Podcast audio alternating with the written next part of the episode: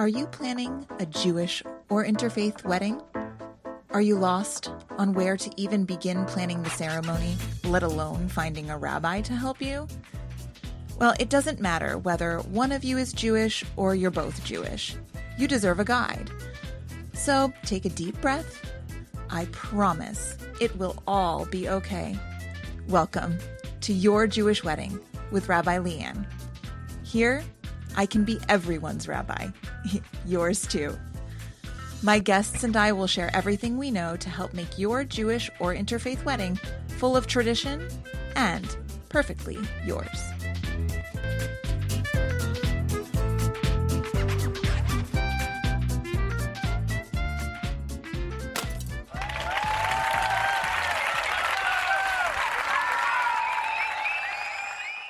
Oh, there's nothing like that Mazel Tov when the glass smashes is there. I hope that if you're listening to this and you're even considering planning a Jewish wedding, that sound of the glass breaking and the Mazel Tov got you excited, at least for that little part. Okay.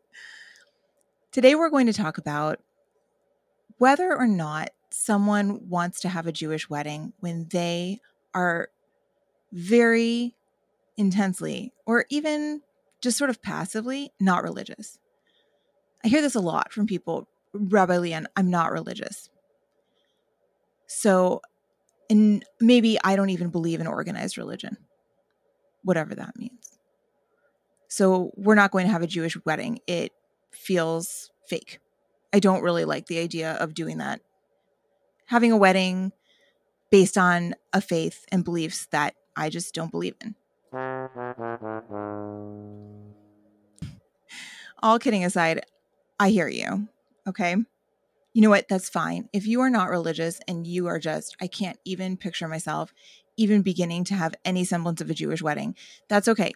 No, no judgment here. No, no hate here. But I will tell you, I do, of course. I have an agenda.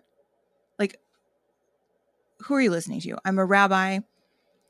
I'm on the Your Jewish Wedding podcast nobody really expects me to be neutral about it, right? So, spoiler alert, there's going to be like, I'm going to end this podcast, yes, in favor. I think you should at least consider a Jewish wedding, even if you don't consider yourself religious. Um, I wouldn't even have this podcast, guys, if I didn't think it was worthwhile, not only to have a Jewish wedding, but also to help everybody learn about it, right? So, I'm just here to say a couple things, and I want to get this just out there as quickly as possible. Okay. In terms of the Jews, and in terms of rabbis that you will ask to officiate your wedding,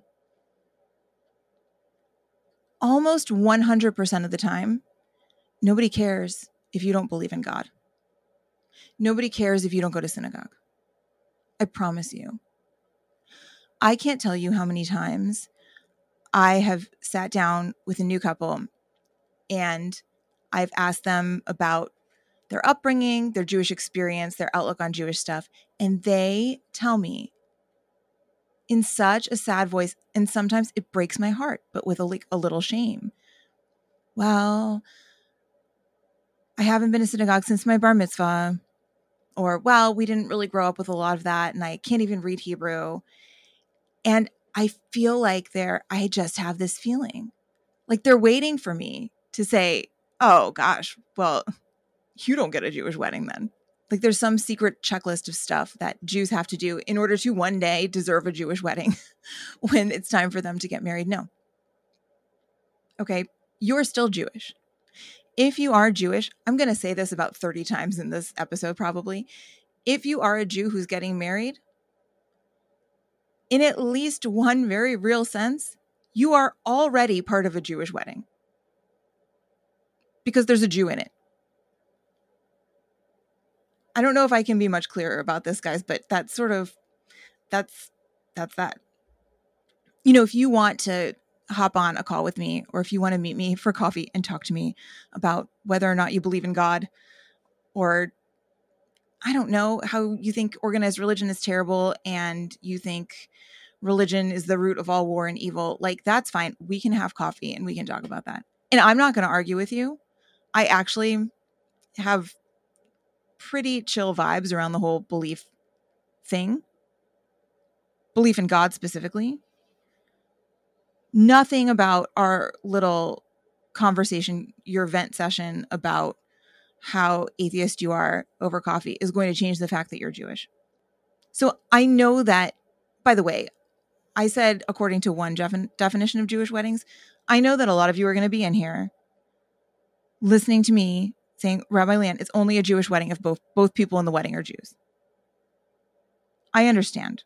That's true in in one very specific context, but not all contexts. And if the Jewish people are anything, we are a people of context. We are a people of nuance. We explore issues from all angles. Okay. So we'll just go forward with my overarching philosophy that if a Jewish person is getting married, that wedding is a Jewish wedding, sort of like by default. Okay. So, as I said, we're a people of nuance. We're a people who approaches the way we live our lives according to historical context, wherever we happen to move, what's going on there, what we need to do to survive. Judaism is a religion, yes. So, you're not a religious person. Judaism is a religion. But a lot of people argue this is absolutely, by the way, not my area of expertise. Judaism is an ethno religion. What does that mean?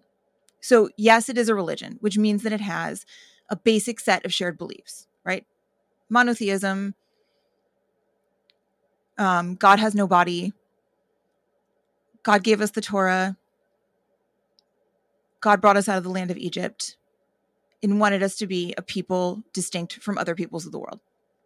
I'd say that's probably, rabbis, if you're listening, that's probably a pretty good, concise description of shared Jewish theological belief, beliefs in God, whatever. But you'll notice what I said there. I said that some of the beliefs of God are based on events, right? Or based on story, stories of events. no matter how accurate, it's like reporting on events. No matter how accurate that reporting is, right? We're talking about a God who gave us the Torah, a God who brought us out of the land of Egypt. So even if, now stick with me, guys, even if you are not religious, you don't feel like you believe in God, you feel actually it's terrible, disingenuous to believe in God, and you don't want to be caught doing it. The core of that belief is still the event. And because Judaism is passed down through family lines, there is also a communal belief that all of us took part in those events. Whether it's via being descendants of those people who experienced those things or by reincarnation, it's it's a whole thing, trust me. Maybe we'll talk about that in another episode. But the religion is also based on history. Okay? So and then those people who experience the history um, it was very important to them to remain a distinct people. And so what we have now is religious beliefs, shared history, and genetic designation of who is Jewish all scrambled up together and they all feed each other, right? Because the longer you live together and continue to keep the people together through only marrying other Jews, the more stuff happens to you, and then the more history you have, and then the more people add faith into it, and on and on and on. So that's an ethno religion. And most people consider Judaism an ethno religion. Another way you can tell is it's very hard to become Jewish and not in some way assimilate into the practices of the Jewish community through which you converted. Right? So it's not a religion that is typically, almost never is it expressed through belief alone. It's also expressed through what you do. So it's still your history. Basically, if you're a Jewish person, if you're of Jewish descent, it's still your history, which is still part of the tribe, part of the people. This also means that all of the customs that we have, literally all of the customs that we have, came as a result of the customs of the people. A lot of those customs come from the way other people in society surrounding them were doing things. And a lot of the customs, particularly of a Jewish wedding ceremony, they actually have 0.0% basis on any religious belief, on any belief in God. Yes, you will read things online about the meaning of breaking the glass having something to do with God, or the meaning of the circling having something to do with God. But a lot of that stuff, guys, is later spiritual embellishment from Jews who were seeking that. In other words, there was a Jewish custom that existed within weddings, and only later did Jewish people seek to explain that in a religious way.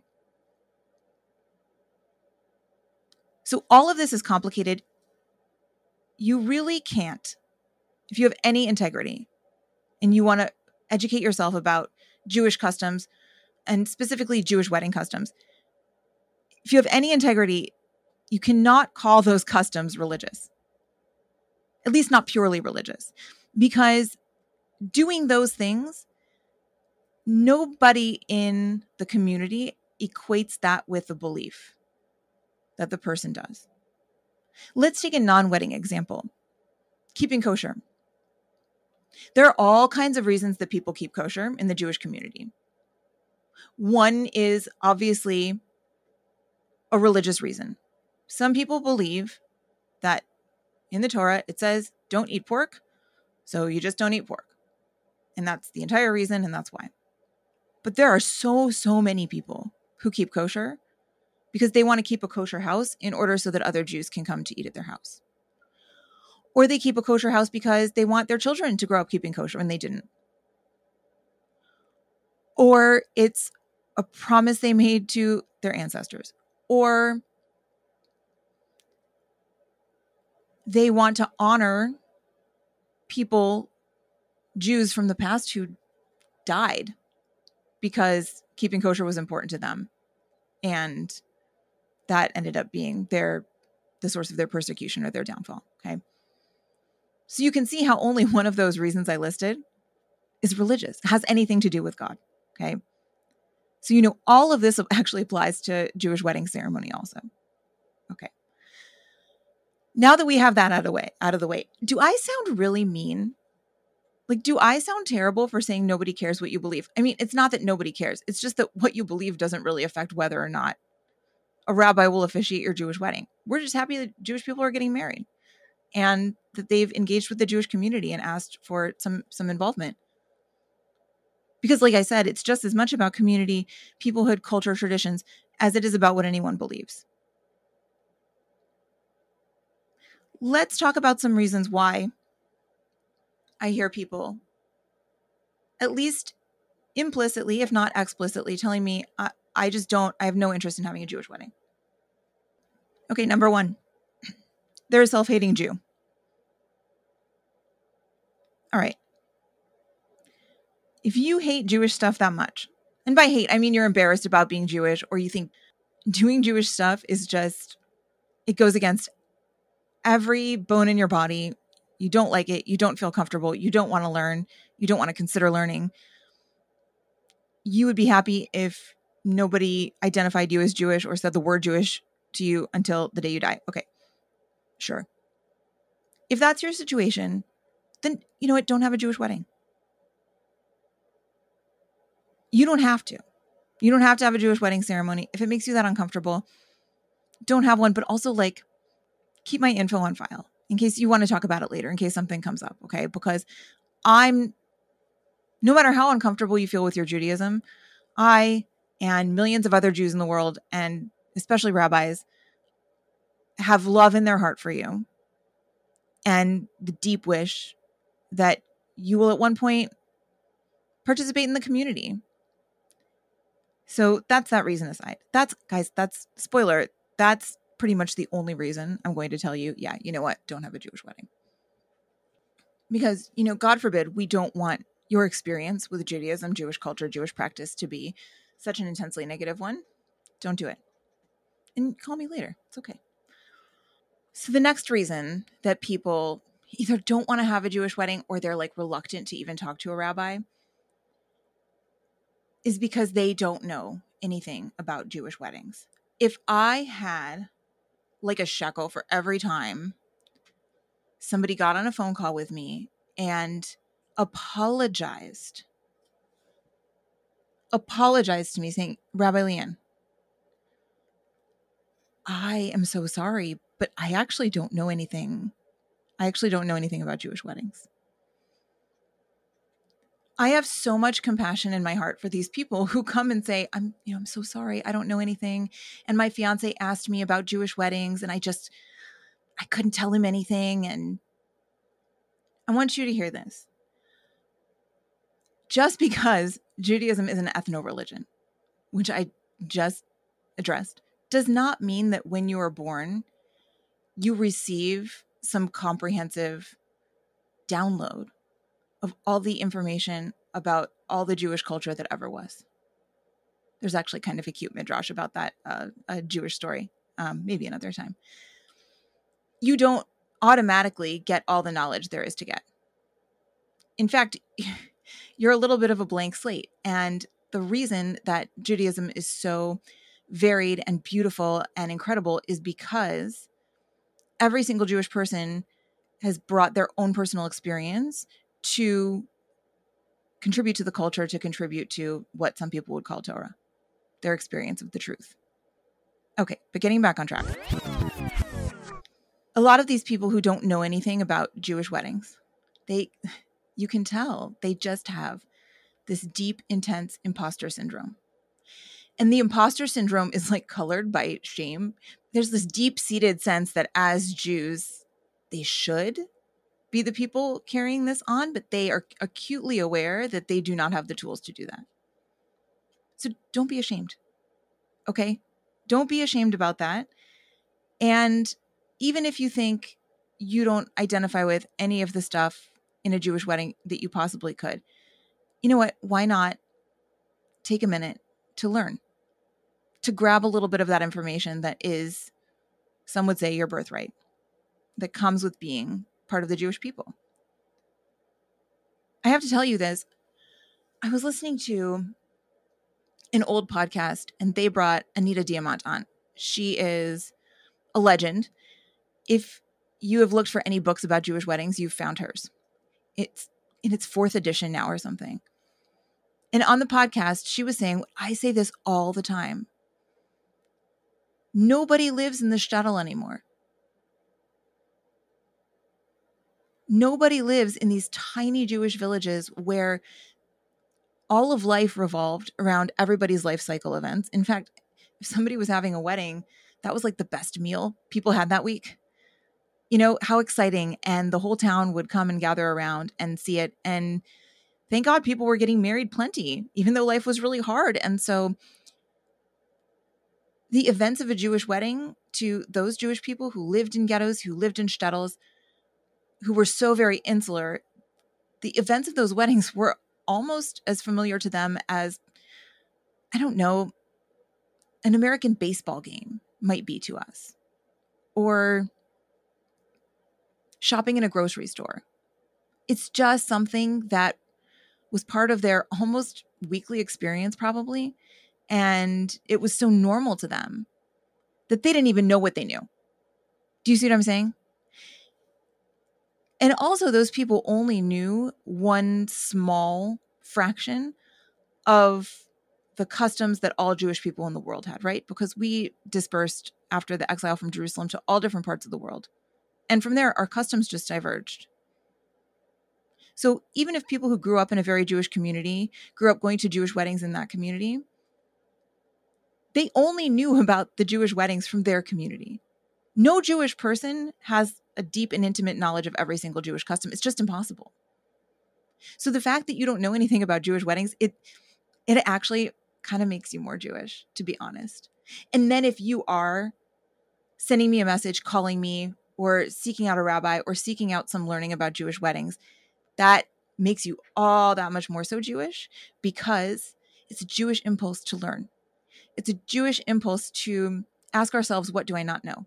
And so if that's you, I'm so proud of you. And I'm so excited that you're here.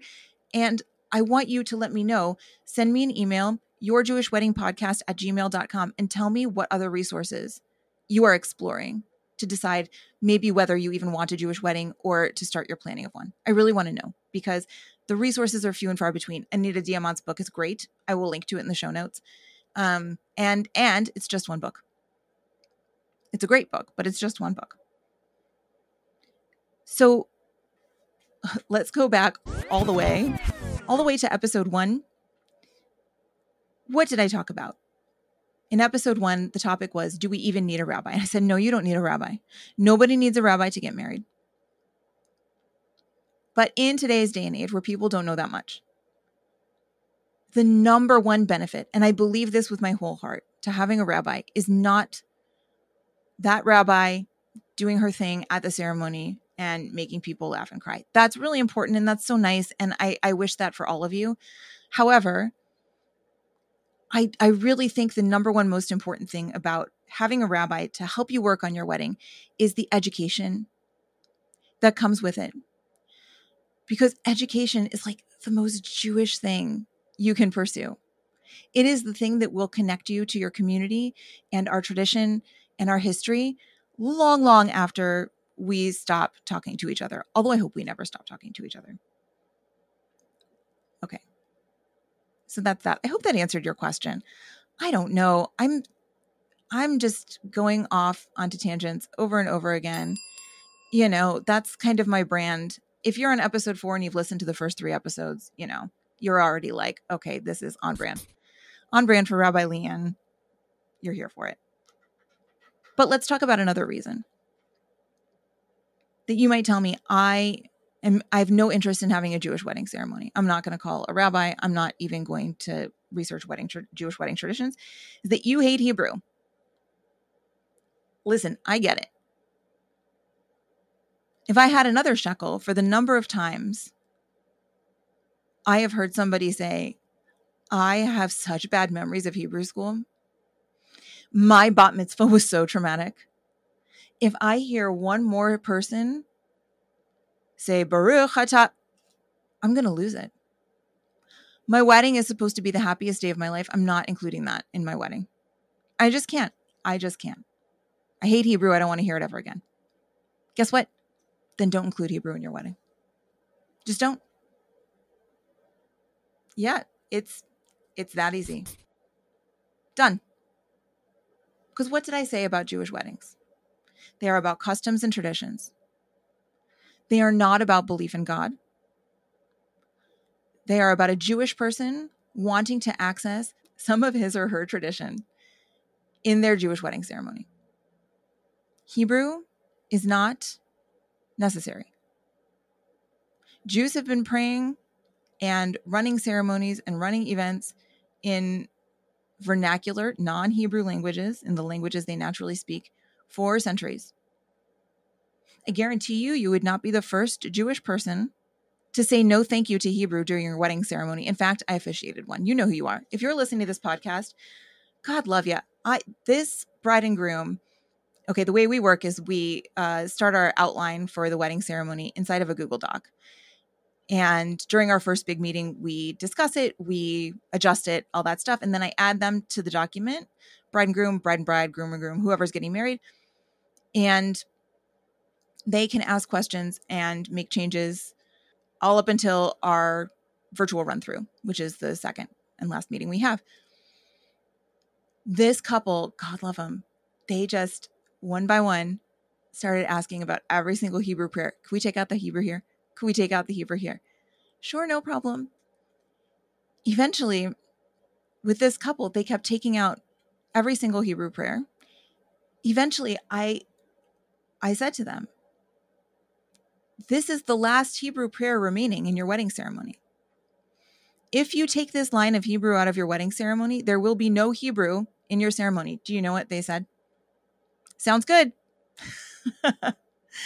And I had a chuckle over it. And we continued planning the wedding. We had our virtual run through. We all had a chuckle over it. I didn't really pry. And the wedding went off without a hitch. It was so beautiful and so fun. And everybody was so glad that they had had a Jewish wedding and didn't feel that it was less Jewish because of the lack of Hebrew. Okay. So if you hate Hebrew, don't have Hebrew. Still have a Jewish wedding though, or at least consider it. we mentioned this a little bit at the beginning, but if you have this idea that I don't believe in God, you don't even want to mention the idea of God, then don't. There, done. Don't mention God at all. You can take out every single prayer. Or if you want to use some of the prayers in a traditional Jewish wedding, we together can rewrite them to use broad concept words like our people or the community or the energy that powers the earth or whatever it is we settle on. Here's a benefit of of having a rabbi work with you. We went to school for four five six years just to learn all this hebrew please we get excited when we get to use our hebrew knowledge and translate some stuff in creative ways okay next reason you don't want to have a jewish wedding maybe because you're afraid of upsetting the family of your beloved. Your fiance's family is not Jewish. You think that they would be upset by having any Jewish elements in your wedding ceremony. There's a lot going on there. People are complicated. I get it. Just consider this. This and this might not change anything, but what a lot of people don't consider is that religion is sort of we can look at it from like an anthropological and historical sense, okay?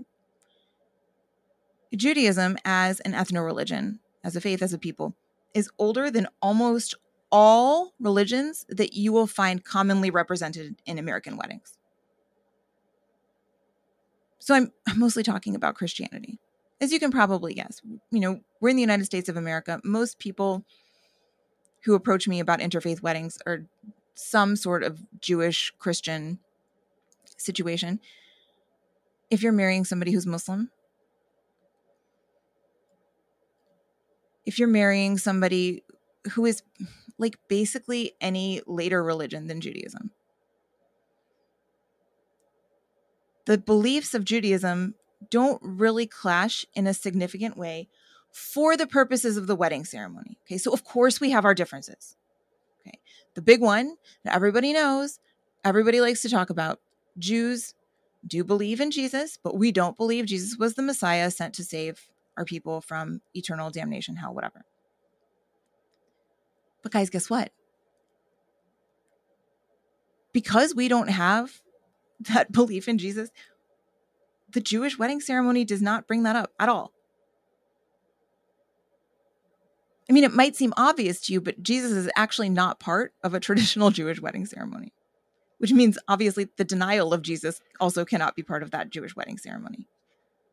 So, the central belief of Judaism is that there's one God who watches over all of us. It's not really something that we even mention at all in, in a wedding ceremony, though. We don't even talk about God. What's the wedding ceremony about? The couple. How grateful we are to be together I'm not making this up. I just wrote a script. I was doing a very creative translation of the seven wedding blessings to include a child as part of a blended family. And when you get right down to the essence of all the seven wedding blessings, they are about gratitude for the wonderful world we live in, love for the community that surrounds us, being thrilled that we have found the one person that we can spend the rest of our lives with we don't talk about the nature of God like at all in a Jewish wedding ceremony. I mean, also, if you're worried about upsetting the family of your fiance, I, I just want to put out there again, this is another thing that might be obvious, but people have interfaith ceremonies all the time. It might be a little more difficult to find a rabbi to co officiate with somebody, but we're out there. I will definitely co officiate with pretty much any clergy person as long as that clergy person is not like actively demonizing Jews as part of the ceremony, which again is a wedding. There's really no space for that to happen at all. Okay. So you might say, that's fine, Rabbi Leanne. We just, if the ceremony is a Jewish ceremony, it will look like the ceremony is about Judaism, not about us. We want it to be about us. And this is a very contemporary sensibility. And sometimes I will hear clergy people sort of disparaging that, like, oh, we've gotten away from the purpose of the wedding and the marriage. Once again, Jewish weddings were like not really about God at all. They're about this relationship between two people. And if you find a good rabbi or a good officiant in general, who, who are my officiants listening to this? Let me know if you feel this is true about you. Any rabbi, priest, pastor, imam who is conducting a ceremony knows that a wedding ceremony is meant to be about two people, the two people getting married. The ceremony reminds the two people of why they chose each other, and it reminds their guests of why the guests are here to support them and why they love them so much. I want to say that this is true about every single Jewish life cycle event. Okay, side note I did not learn how to officiate weddings in rabbinical school. We had an entire, we had one semester on officiating life cycle events, general life cycle events. The number one lesson we learned in that module, in that class, was that when it's time to write a eulogy, God forbid somebody's died, the eulogy is about the person who has passed away and the legacy they have left us. We say, may their memory be a blessing. What does that mean? It means the way that we'll remember them. When it's time for a new baby, God willing, we have a baby naming for the baby. Usually, the parents, when they give a speech, they do not speak about God or religion or anything. They talk about the reason they chose the name for their child and the hopes they have for the child's future. And sometimes they talk about the person who's passed away because they'll sometimes name the child after that person. When it is time, God willing, for a bar mitzvah, and the child has finished her Torah reading, and her parents come up to the bima to speak to her, or maybe the rabbi speaking to her, the number one thing that they do is speak about the child's upbringing, about her wonderful qualities, about the things they hope for her future, about how proud they are of her. It's not about God. Yes, there are prayers about God, but the event itself is a celebration of life. It's a celebration of human life. So, all this is to say that having a rabbi at your wedding or having two officiants at your Jewish wedding do not cancel out the fact that the wedding is about you. And you know what? Go ahead, call a rabbi. If you're calling a rabbi to officiate your wedding, you get her on the phone, maybe you're video chatting, maybe you meet her in person. Go ahead and ask her. Tell her your concerns.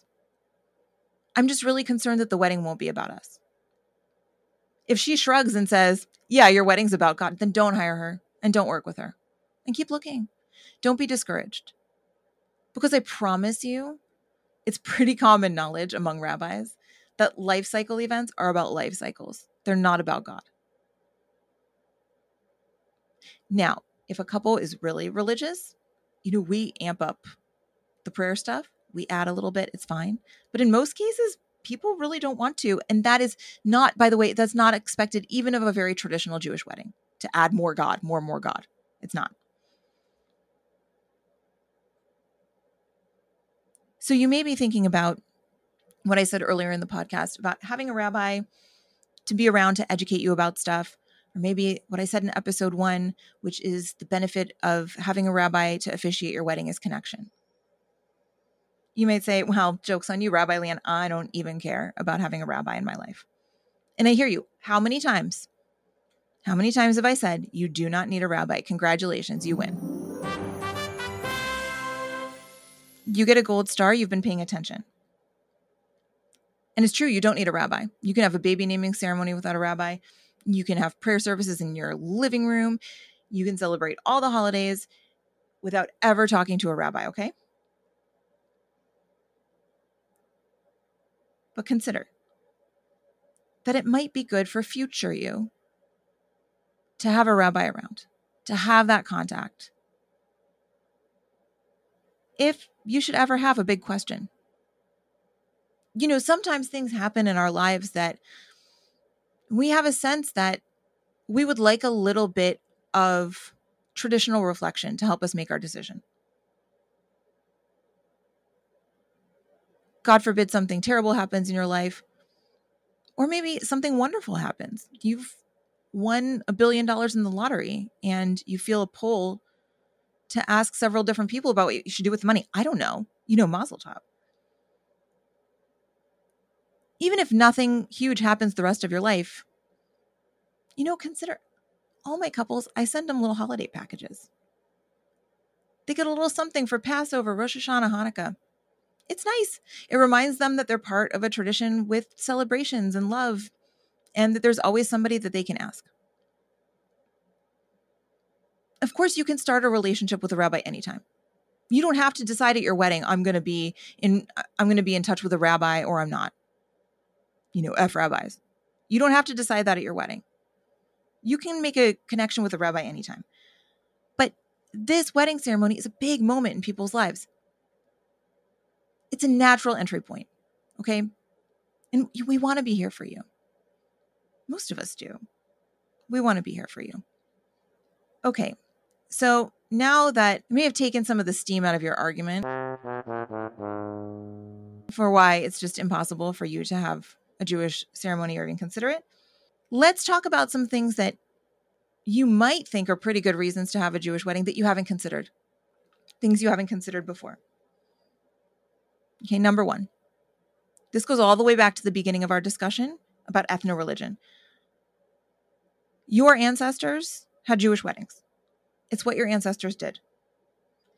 And I think in big moments of our lives like this, it's there's something powerful about having making that historical connection to what your ancestors did before you. And it feels deep in a way that most things don't. In fact, it, it might feel deep on almost the same level as your connection to your fiance feels.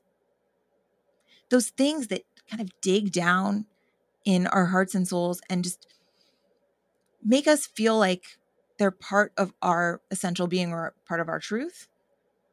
For a lot of Jewish people, especially people who belong to really old religions, there's this feeling like this is what my ancestors did. And I will never meet my great grandmother. But guess what? She had a Jewish wedding. She smashed a glass. She said the seven wedding blessings. Well, she didn't. Her rabbi did. Maybe there's even an object that one of your ancestors used at their Jewish wedding. Gosh, they're just waiting on this generation, the one with you in it, to use that piece of Judaica, that piece of that ritual object. And by the way, that doesn't only apply to Jewish stuff. We've had lots of stuff incorporated in our chuppahs and ceremonies, rosaries, mantillas, tablecloths, all kinds of stuff that tie the people underneath the chuppah to their ancestors. And, you know, not to pile on more guilt. My friend Wendy, who is run to an elopement officiant, if you are just not wanting a rabbi super duper a lot at this point, call Wendy. She's great. I talked to her. I met her a few months ago and she said, I don't know much about Judaism except there's a lot of guilt. And I just laughed because it just it seemed so off to me, you know. But maybe maybe I'm part of a new generation where I'm like chill, you know. That is that is somebody's experience. Not to discount somebody's experience of having a, a Jewish upbringing that had some guilt involved. Okay. Another reason to do it you might not have considered is that it might just really make your parents or grandparents or whatever happy. There's something about those little moments in a Jewish wedding. Maybe it's the circling. Maybe it's the kiddush cup you're using, the the the wine cup you're using. Maybe it's signing the ketubah. Or having the prayer shawl wrapped around your shoulders at the end while your parents give you a blessing or hearing those seven wedding blessings. Wedding days and especially wedding ceremonies are full of these moments that we all know deep down are a really big deal. And sometimes all your parents want or all your grandparents want is to see you walking in that circle at the beginning of the ceremony or standing under a chuppah or holding, maybe not even saying the prayer over the wine, but holding the wine cup that your great grandparents used and mentioning wine. Because, like, who doesn't like wine? And I don't want to center your parents or your grandparents or your aunt or uncle or sister or brother, whatever. This wedding, like I just said, it's about the two of you. Nothing changes that. However, this might be something small that you can give them. And it might be small to you, but it might not be small to them at all. There are these little moments you can add to the ceremony. And your Bobby, if you ask her later after the wedding, what did you think of the wedding? It was such a nice Jewish ceremony, such a Jewish wedding. You know, she'll tell her friends. Just because you, whatever, stomped on a glass. So, so another family related one, and I swear, I, I do, once again, I know that the ceremony is about you and your spouse. But if you have any Jewish family members whatsoever who are concerned that you marrying your fiance will make you less Jewish or means that you will never have a Jewish home or Jewish holidays. A lot of times, literally just having a rabbi at the ceremony, or just having a chuppah, or just holding the wine cup, or just stomping on the glass, your family who might have concerns over whether or not you're going to remain Jewish after this wedding, that can be seen as such a huge gesture of acceptance and goodwill from the non Jewish spouse, even though she might not have anything to do with it. You know, the Catholic woman that you're marrying might love Judaism and might be so excited to have the Hanukkah candles out and to make brisket from your great grandma's recipe. She might be fully on board. But a lot of times, and I'm not saying this is right, but a lot of times people's family members are just really unsettled by that non Jewish fiance. And the Jewish wedding just does something. It's like something primal, almost, that kind of, you know, resets that and and and brings a lot of goodwill into how they see your relationship. That goes both ways. By the way, you know, if you're a Jewish person planning a wedding, don't be stubborn. Don't be stubborn about having it be a strictly Jewish wedding, okay? You are two people getting married. Each person is an individual in his or her own right, brings his or her own upbringing, traditions, beliefs, values into the ceremony. Consider this if you are not willing to bend on having interfaith elements faith elements different from your own faith in your wedding ceremony. Consider whether it's the right time to be marrying that person or whether you might have a little more work to do. Not that I'm a therapist. We're going to talk about that in another episode. Premarital counseling, not my gig, not my expertise. I just want to say that I want to reiterate that every single aspect of a Jewish wedding ceremony has different meanings from which you are free to choose for explainers or to not explain at all. You can explain everything in in a program. And that is something that I go through with each of my couples. What are all the historical meanings that I know of this? What are all the the different traditions surrounding this part of the ceremony. Let's go through them together. Do you like any of them? Do any of them resonate with you?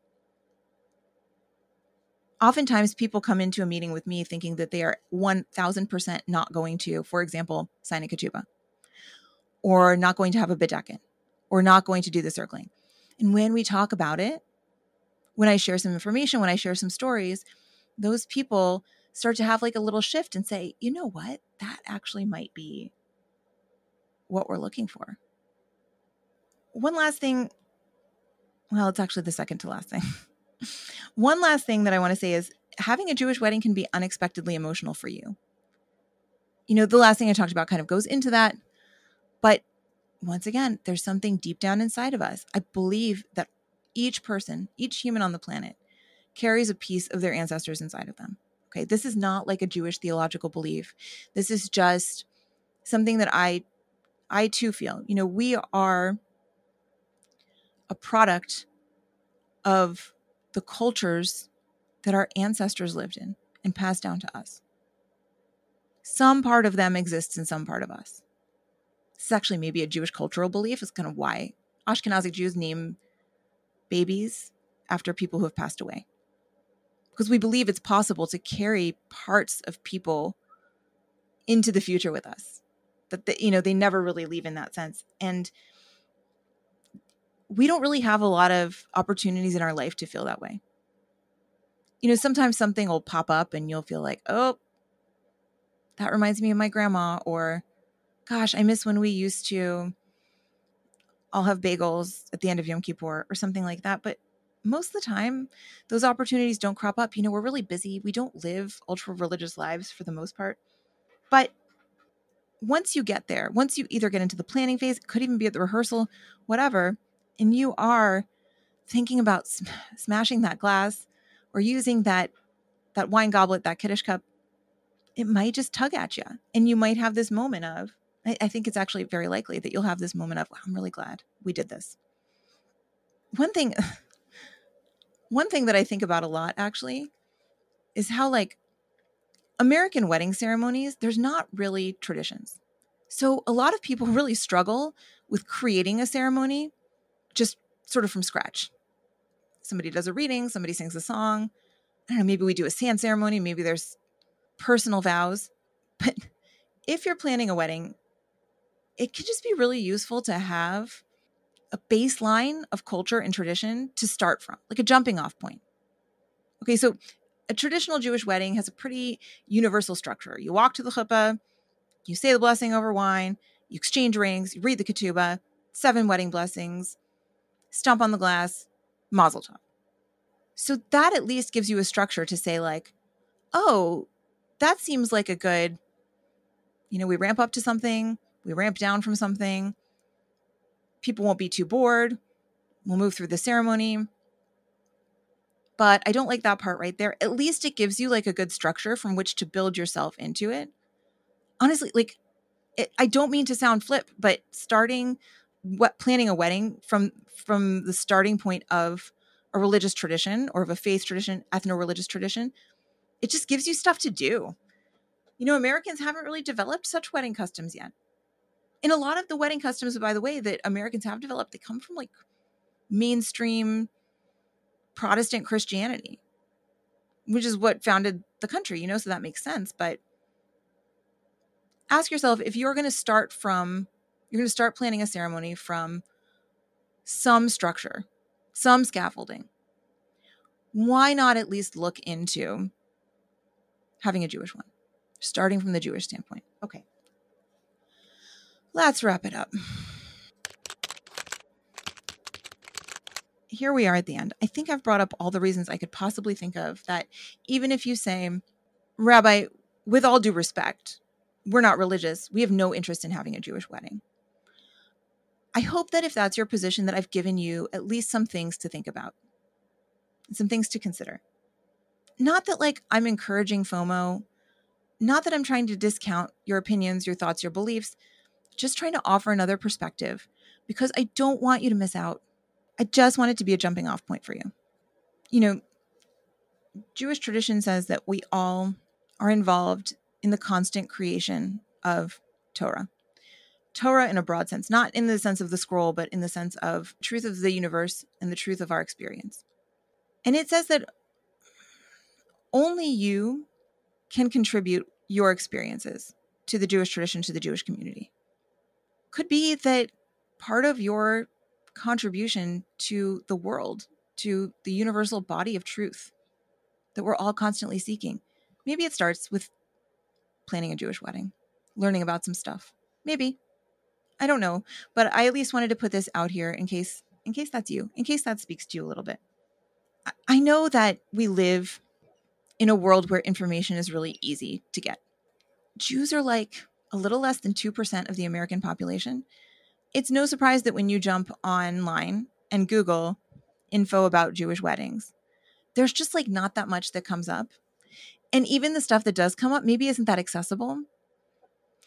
J- Jewish tradition is so bound up, like we talked about at the beginning, history and collection of beliefs and cultures that it can be really difficult for a website to explain what it is about a Jewish wedding you know, we'll do one more example time because hey, I haven't hit an hour yet, right? And we all know how much I like to talk. Okay. Exchanging rings. We exchange rings at Jewish weddings. I wanted to learn some more about this. Remember, I told you they didn't teach us about Jewish weddings in depth at all in rabbinical school. So I wanted to learn some more about this. I set out to learn more about it. When did rings become a common part of Jewish wedding ceremonies? We think in Eastern Europe in about the 1800s. Why? Because it was fashion. People were exchanging rings at Jewish weddings. They started to do it because it was fashion. Because everybody else around them, all the non Jewish people, that's what became the custom, not just in their community, but in the non Jewish communities that surrounded them.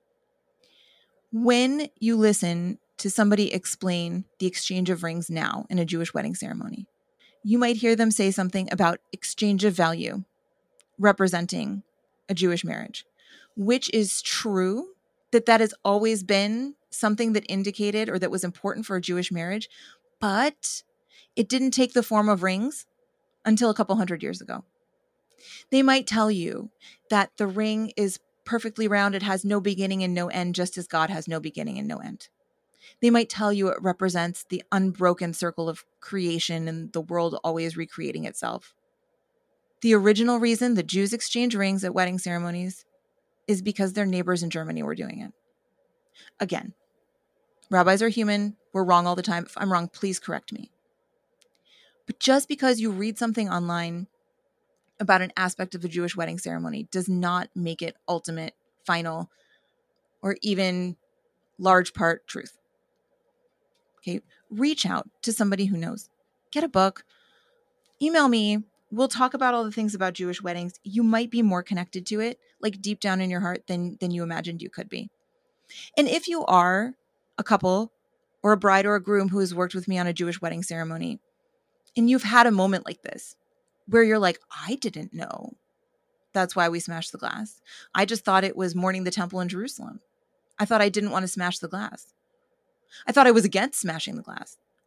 Or I thought I was against exchanging re- wedding rings because they represent somebody buying the bride. Well, do they? So let's have those conversations and let's weave you in to the chain. Let's make sure that you're part of this conversation instead of just throwing the conversation in the bin right? So, anyway, keep listening to the show. Keep digging around on the internet. You know, if you find an explanation for something that doesn't resonate with you and you're like, this is trash, I'm not religious, I'm not doing this for my wedding, consider that there's probably some other reasons. And just maybe search a couple more times. You know, just do it on your lunch break or do it when you're having personal time. Keep asking questions. Okay. You're going to hear me say this a lot because it is the core of what it means to be Jewish. It's not really a belief in God. It's not even the historical events. And it's certainly not just because our moms were do. We're Jewish, right? All those things are important and all those are things that like make us technically Jewish, but the real essence, I believe, of what it means to be Jewish and what it means to care about your Jewish identity and to keep pursuing that throughout your whole life is to keep asking questions. As long as you're still asking questions, you're still engaged and it shows that you still care. And that, I promise you, is the most important thing to any rabbi you're going to speak to. Because why? Because there's always more learning to do. So, until next time. Well, everyone, I have had the best time being your rabbi for this episode. I'm so glad you joined me for another little bit of insight into planning your perfect Jewish or interfaith wedding. Until you can smash that glass on your big day, you'd might as well smash that subscribe button for this podcast. I don't want you to miss a single thing.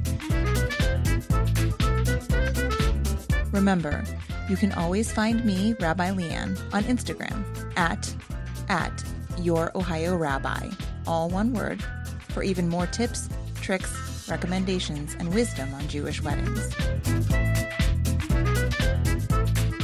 If you want to work with me on your wedding, You'll find all the info you need at yourohiorabbi.com. Until next time, remember, you deserve the perfect wedding for you. Don't settle for anything less.